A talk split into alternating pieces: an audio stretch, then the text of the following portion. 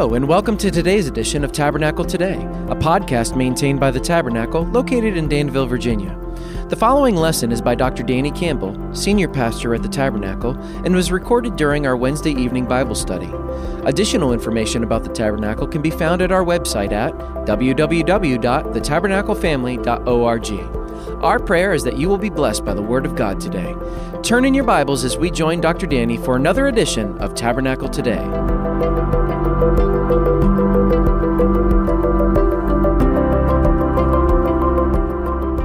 Well, if you haven't already, turn to Hebrews chapter 11. We're in the Hall of Faith, God's Hall of Faith, which is such a wonderful chapter.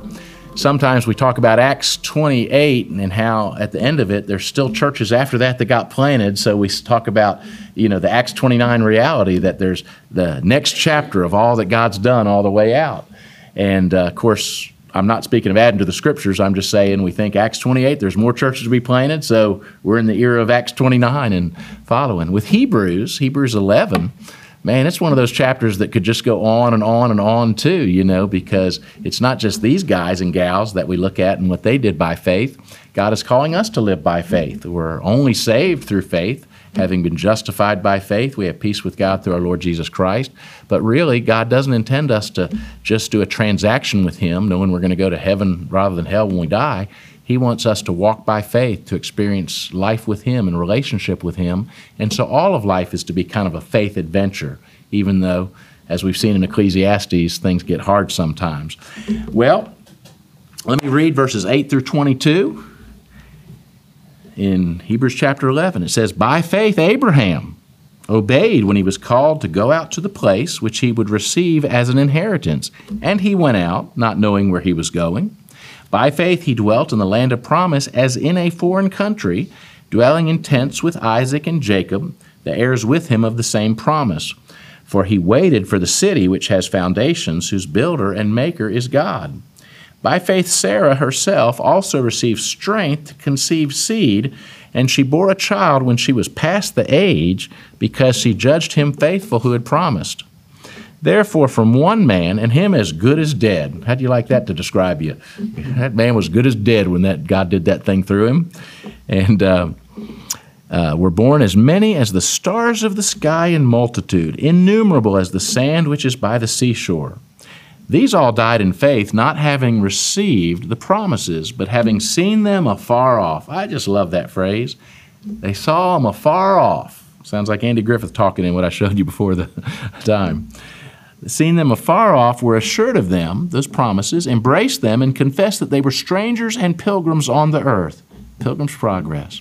For those who say such things declare plainly that they seek a homeland, and truly, if they had called to mind that country from which they had come out, they would have had opportunity to return. They had they came from some great developed cities. Abraham Ur the Chaldees was happening. It was it was developed and good things happening. They were building big buildings and stuff.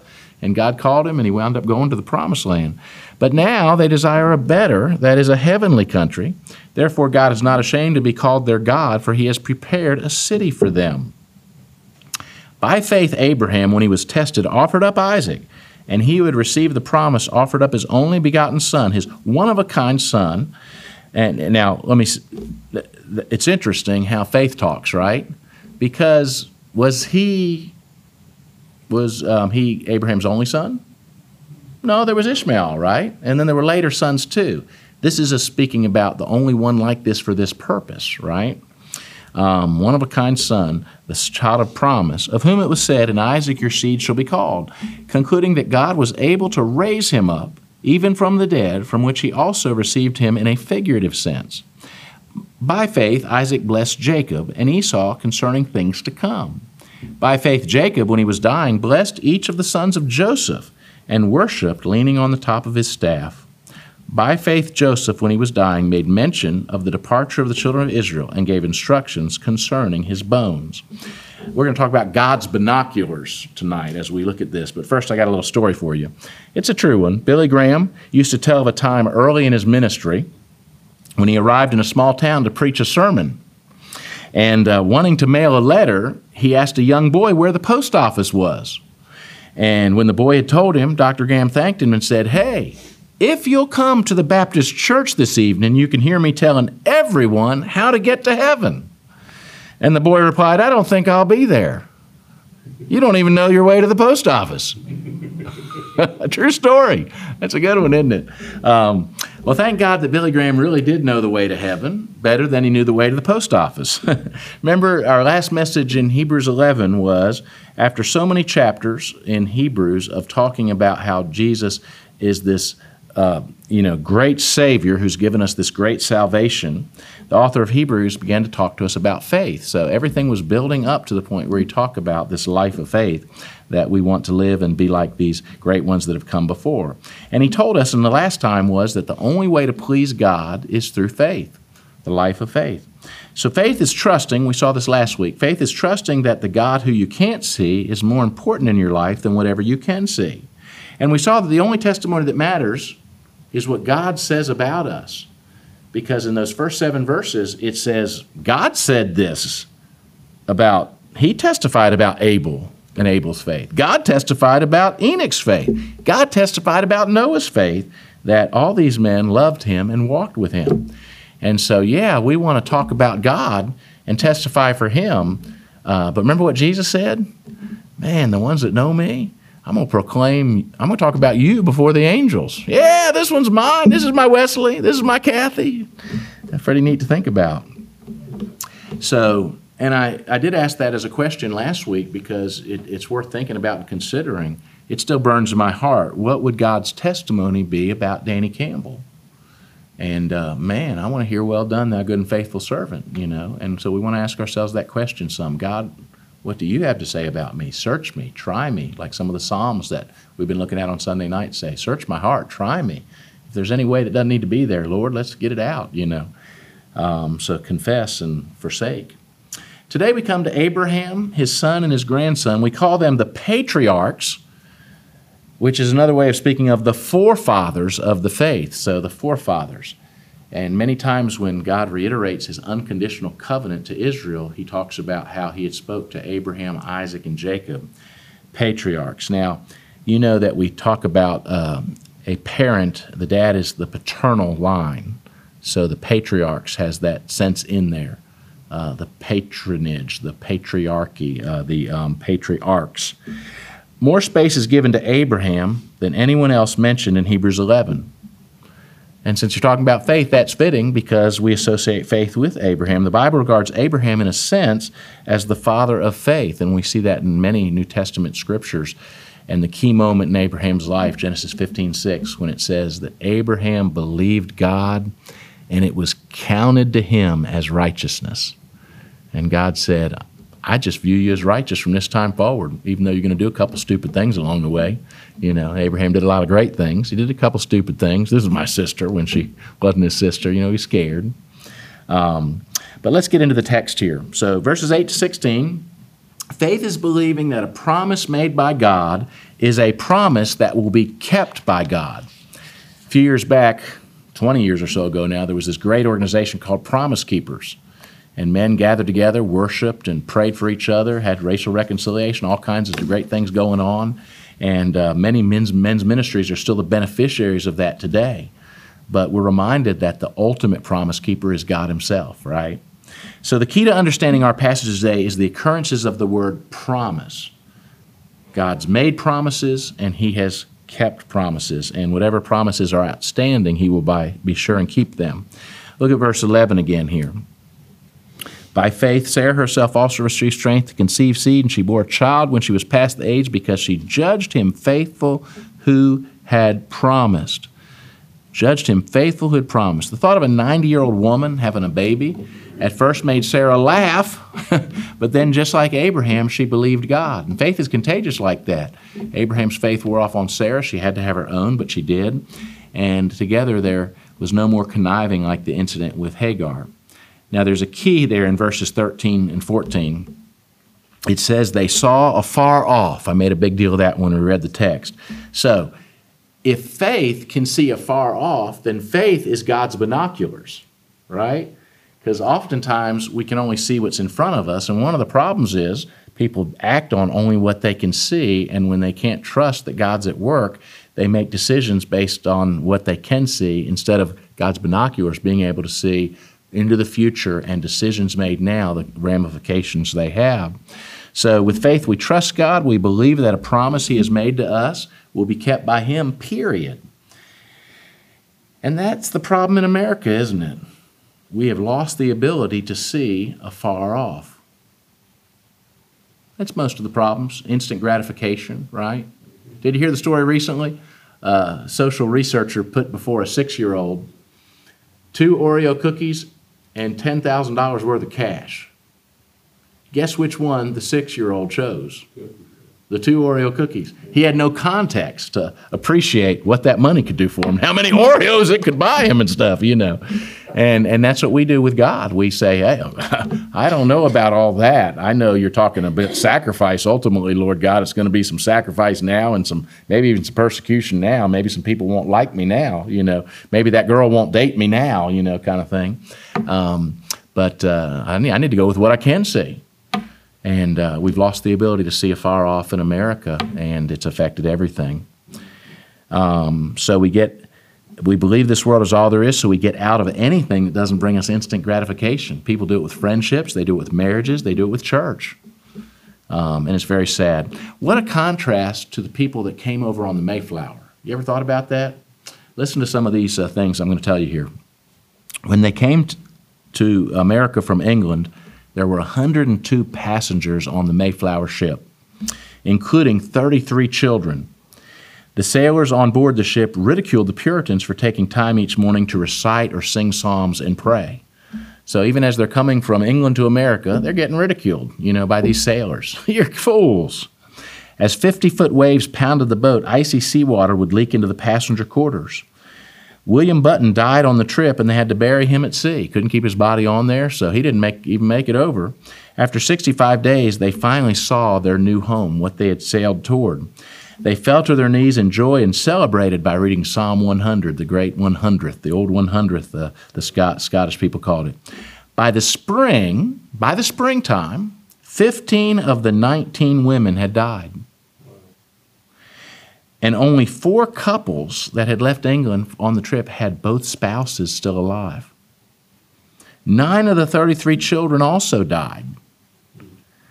They had survived and they were thankful, but they had lost 50% of those who had made the trip.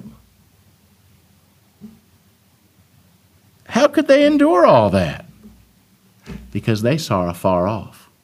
They saw that America would be a place where God could be worshiped without all the trappings and the sinful excesses of the King of England and fickle, changing from Catholic to uh, Protestant, but a, but a Catholic version of Protestantism and stuff like that, and how they both persecuted Catholics and Pro- English Protestants alike, both persecuted Baptists and others with different views from them, you know, and stuff like that.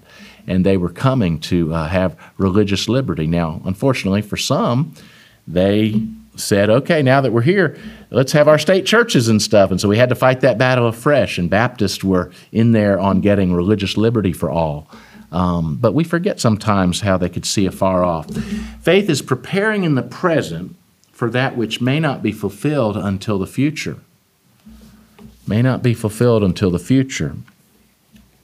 And it's not just Americans as a whole. Sometimes American Christians have lost the ability to see how what they do fits into something God has been doing for years before them and will be doing years after them. Whew. Faith sees afar off.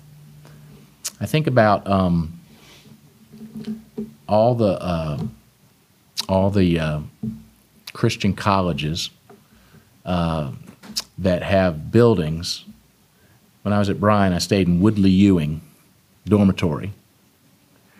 And I didn't think anything of it at the time, you know. But later on, somebody told me the story of Woodley and Ewing, those families and things, and oh, they really loved the Lord.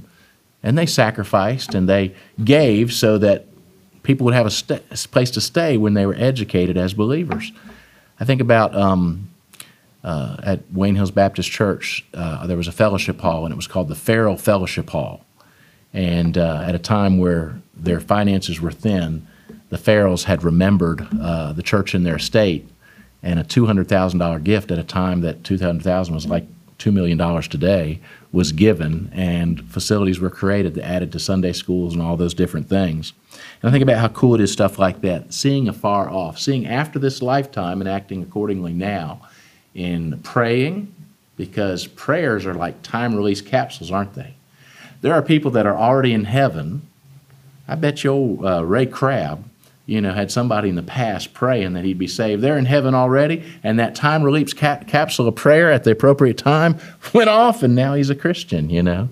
And uh, so, prayer, deeds, giving, all those different things, we, we just don't know. We can only see what's in front of us, and one day God will show us the rest. The pilgrims acted in faith because they were making a better way for their ancestors than what they had. Many did not experience the very things that hope, they hoped would come later. Um, we had a great example here in Virginia of somebody seeing something before it came to be. And David Thompson's going to tell you who I'm thinking of Dr. Jerry Falwell. Yeah. 1978, there was two classroom buildings, dormitories on that mountain. Yeah. He saw everything that's there now and then some. He saw it by faith. He, he saw he saw not just not just a few crazy people like Lamar Mooneyham and others studying to go into the ministry. He saw thousands of students like that. And, and he, he, he definitely saw that related to preachers. Another man of faith came alongside and helped him. He talked to a young Elmer Towns and he said, Elmer, will you come and help me train preachers here? He said, Nope. He said, But I'll come if you train not only preachers, but lawyers and doctors and nurses and teachers. If we can do all that, and, and help create one of the foremost Christian universities, I'll come because the world doesn't just need preachers; it also needs missionaries, and it needs teachers and homemakers and you know coaches and all the different things that Liberty also puts people out into, which is pretty neat. Uh, we celebrated at homecoming Word of Life Ministries, you know, and Jack Wyrtzen saw a lot of what Word of Life would become and the impact it would have. So faith is seeing afar off. Also, faith is ordering your life according to those promises. So we're still looking at verses 8 through 16 because verse 9 talks of the land of promise, the promised land, and verse 10 equates it with heaven also. The whole land had been promised to Abraham and his descendants, but during his lifetime, Abraham was never a homeowner in the promised land. Do you remember that? He lived in tents. It was all he he uh, he had to resolve conflict like a foreigner in the land, and uh, every once in a while he uh, made a down payment on the promised land. Can you think of a time he made a down payment on the promised land? He knew it was going to be his. God had promised it to him and stuff. But remember when Sarah died and he needed a place to bury her? He picked out the place and he bought it from the man. The man said, No, you can have it. We respect you. And he said, No, no, I want to get a deed. And that was the first property a Jew owned in the promised land for all that was going to happen after that. Do you remember um, another time Abraham had a conflict. Uh, I believe it was the one with the well, you know, and uh, not with uh, Lot, but with um, Abimelech. They said, okay, we got these different things. And at the end of resolving that conflict, and Abraham must have been thinking, man, God's promised this to me. I'm not going to see any of it in my lifetime. But God's promised that my descendants will be here. And he said, forever. I believe God when he said forever, you know. So what did Abraham do? He planted a tree and called on the name of El Olam. Anybody know what El Olam means? The everlasting God.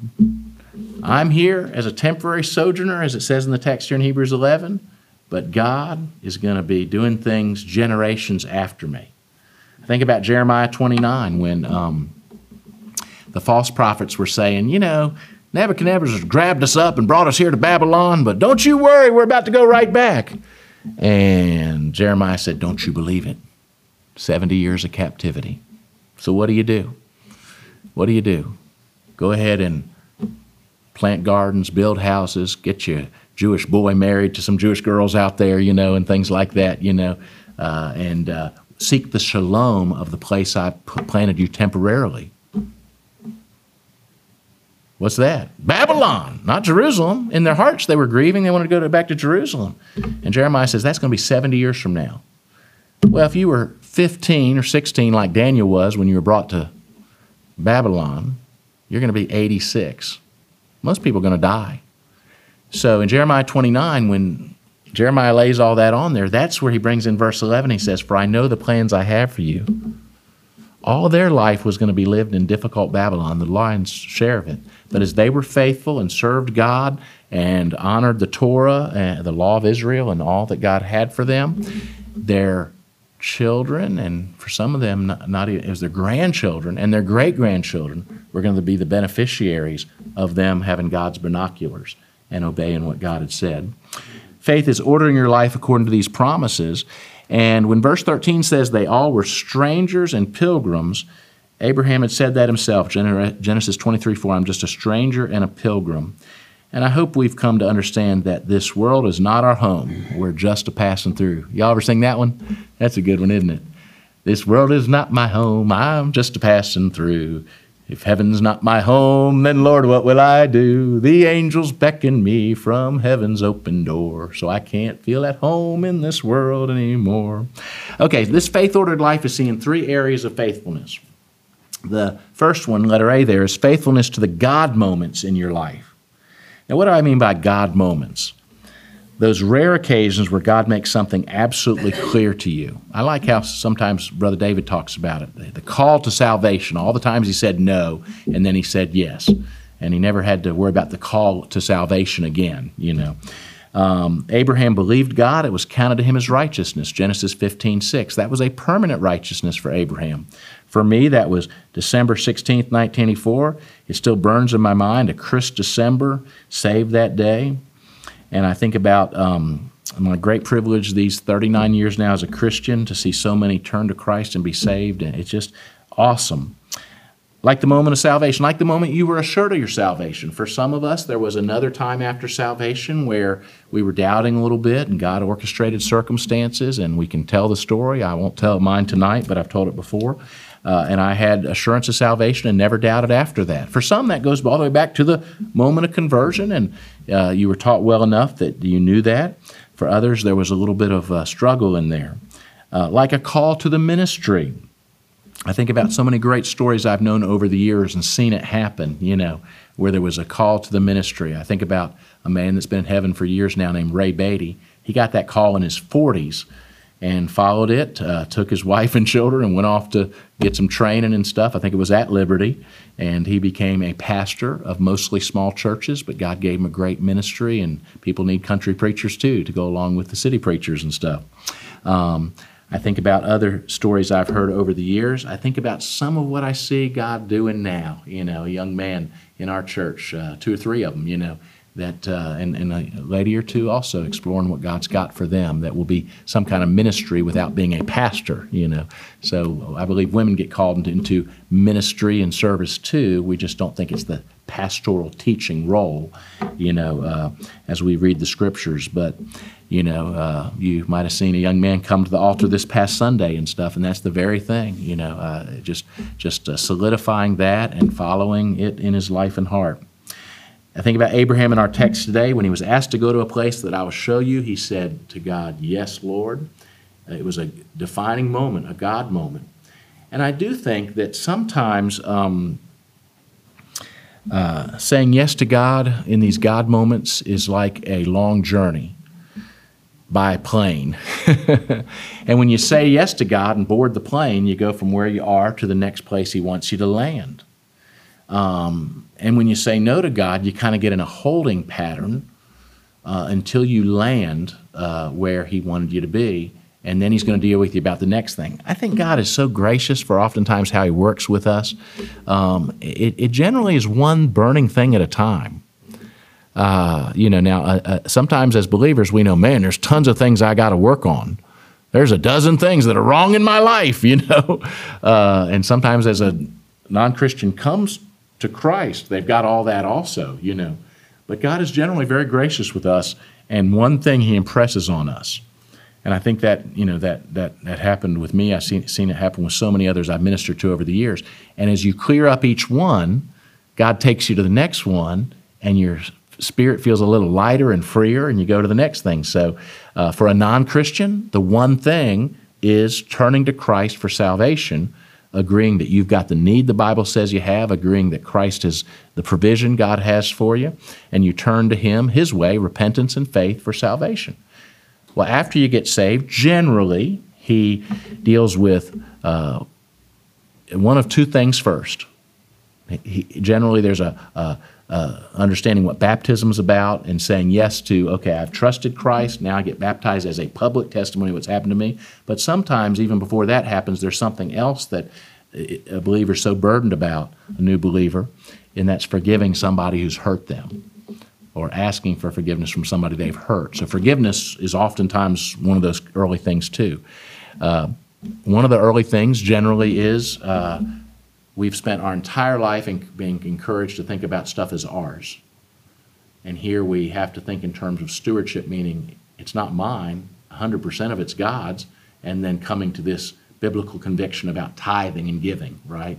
Uh, and those things. And uh, sometimes it is a call to the ministry. Sometimes it is a burden that I've got to put off a bad relationship that I, you know, I'm in a dating relationship and I'm a Christian and they don't want to follow, you know.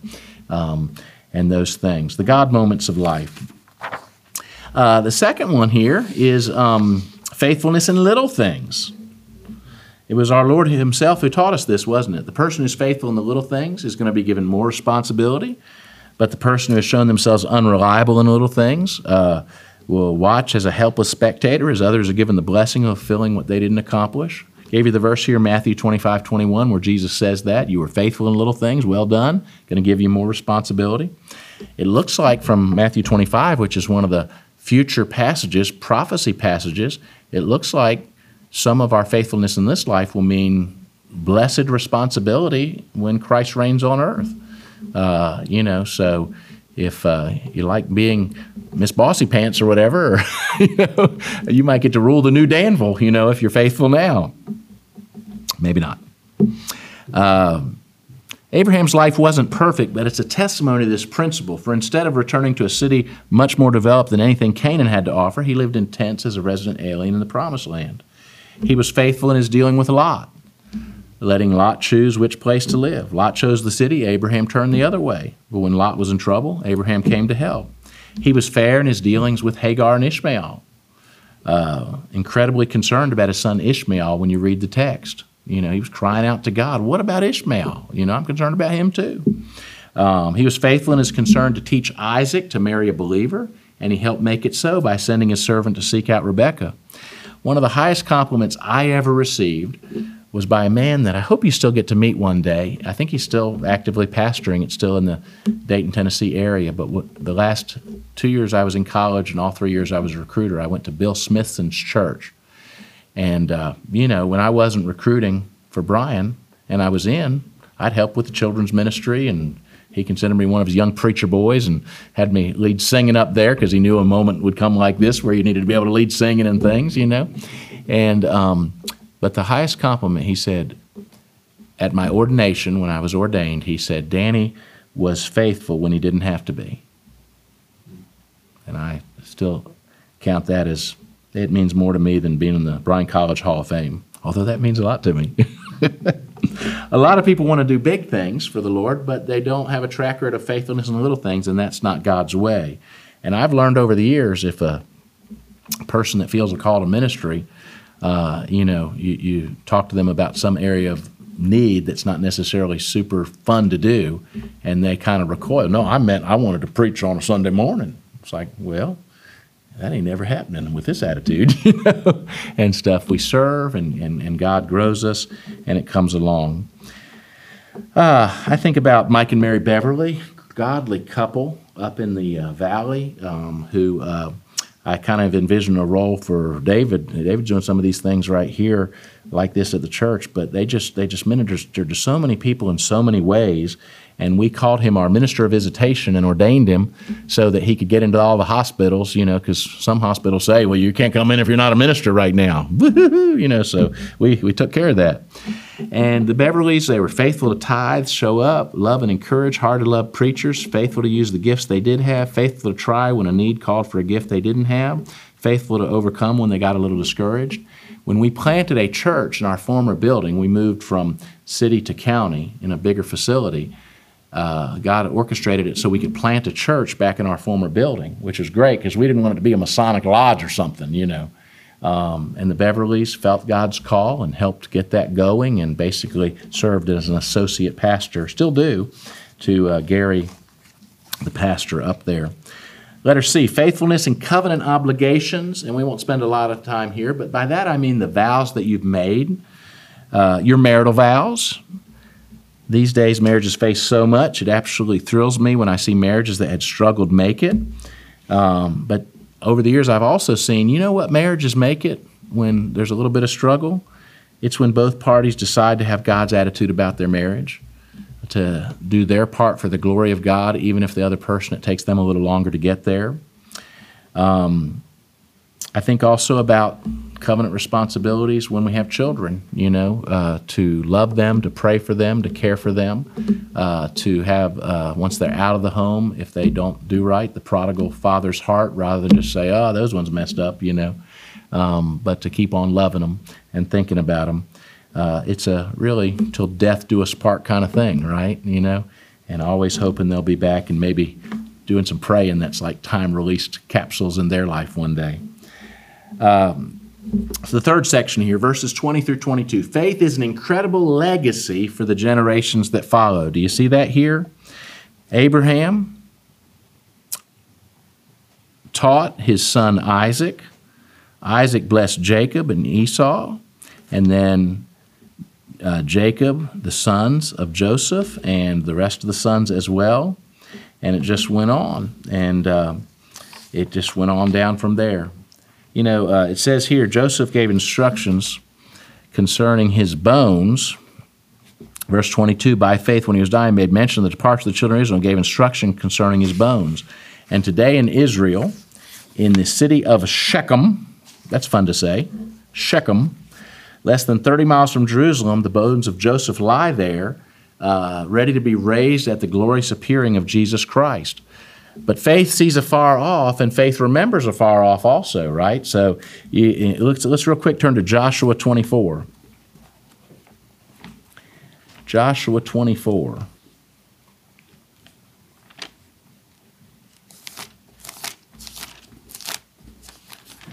And I'm just going to read verses 32 and 33 because they relate directly to uh, keeping the promise. And sometimes it takes a while to keep the promise. Sometimes it takes even into future generations to keep the promise, right? Uh, and look what they did here. Joshua 24, 32. The bones of Joseph, which the children of Israel had brought up out of Egypt, they buried at Shechem in the plot of ground which Jacob had brought from the sons of Hamor, the father of Shechem, for 100 pieces of silver, and which had become an inheritance of the children of Joseph. And Eleazar, the son of Aaron, died. They buried him in a hill belonging to Phinehas his son, which was given to him in the mountains of Ephraim. So they were all looking beyond their death. Jacob and Joseph were all looking beyond death to the things that would matter after they were gone, the eventual fulfillment of God's promises to Israel and the world which is pretty neat. And that brings us to our last point for tonight Abraham and the missing lamb. So we go back to verses 17 through 19 in this great story of Abraham sacrificing his son Isaac. Do you remember what uh, Isaac asked Abraham the day they went up to sac- do a sacrifice? Where's the sacrifice, Dad? You got everything. You've got all the things here from Walmart for the sacrifice, but you forgot the lamb, Dad. Dad's like, I can't tell. I don't know about telling about all this. You know, get on, get on the, get on the altar, son. You know, uh, wow, wow. There's some sights you'd like to be able to see. You know, and maybe in heaven we'll get to see these moments through. Maybe God's always been taping stuff. I don't know. You know, uh, but um, what did Abraham say? God Himself will provide a lamb, son. Get on up there. Uh, and then Abraham went on to express faith in God, spoken of in our text in verse 19. Do you see it there? It says, concluding, Abraham thought about this, and he concluded that God was able to raise him up even from the dead, from which he also received him in a figurative sense. By the way, have I ever shown you guys the video Ee-Taow? It's the story of a tribe coming to Christ in Papua New Guinea. Maybe we'll take a couple Wednesday nights sometime in here and watch Ee-Taow and then Ee-Taow 2. It's the story of uh, Ee-Taow means Amen, it is so. And um, So they show a New Tribes missionaries. Now New Tribes is called Ethnos 360. And Bob and Judy Ambrosius, who we're going to have as guests here on October 29th for a few minutes in the morning service and in Sunday school and here, they're the ones that went to the Philippines and basically led a people group to Christ, gave them the New Testament, gave them the Old Testament. Tabernacle helped them do it, you know, uh, as one of their supporting churches and stuff. And praise God for them. I mean, they they literally took a people group that was an unengaged, unreached people group, engaged them, spent the best years of their life there, and uh, helped get them not only saved but also the Bible and raised up teachers and things like great stuff. But so he tells the story of a whole tribe in Papua New Guinea coming to Christ like that. But what they did was they taught creation to Christ. When the time for the teaching came, after they learned language, they taught creation to Christ. And when they got to the story of Abraham, they would always do a cliffhanger. You know, like the serial uh, things that you used to watch in the movie theaters, and, and sometimes, well, remember when you couldn't just binge 12 episodes of something in a row? You had to wait till the next week to see what was going to happen, right? Well, um, they were doing that, teaching these guys and the gals. And they had the teaching time, and they said, Abraham has this dilemma. He's going to, he, he's been told by God to sacrifice his son. Next week, we're going to tell you what happened.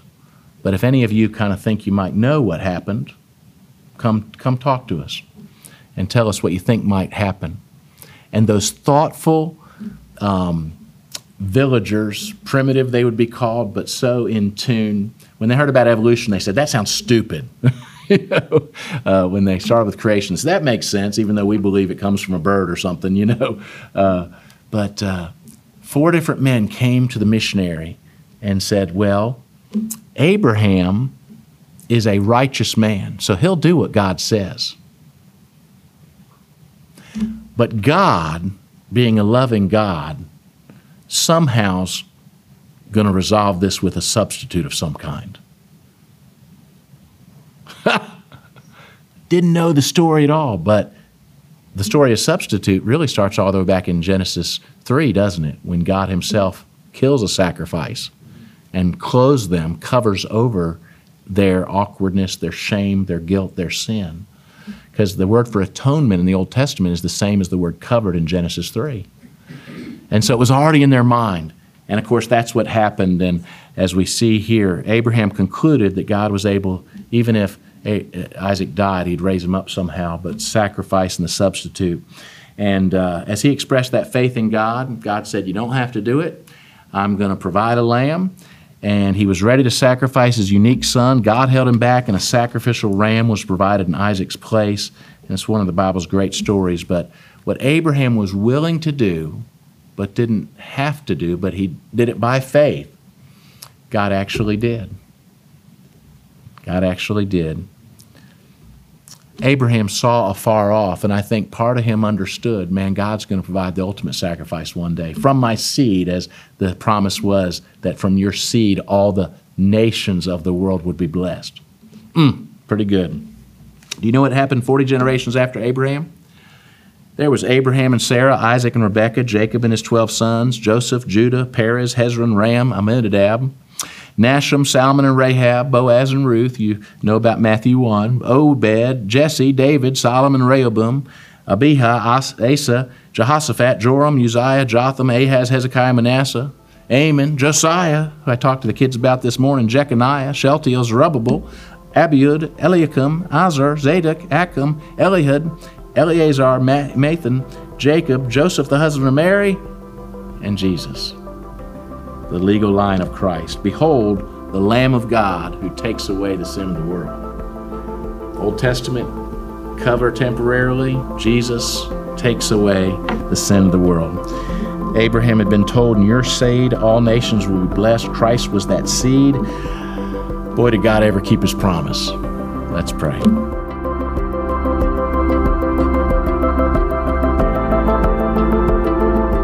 Thank you for joining us for today's edition of Tabernacle Today. To learn more about the Tabernacle, please visit our website at www.thetabernaclefamily.org. There you may access additional Tabernacle Today podcasts as well as other resources. If you don't have a church home or happen to be visiting the area, we'd love to welcome you to one of our weekly services. Thanks for listening, and we look forward to seeing you back for another edition of Tabernacle Today.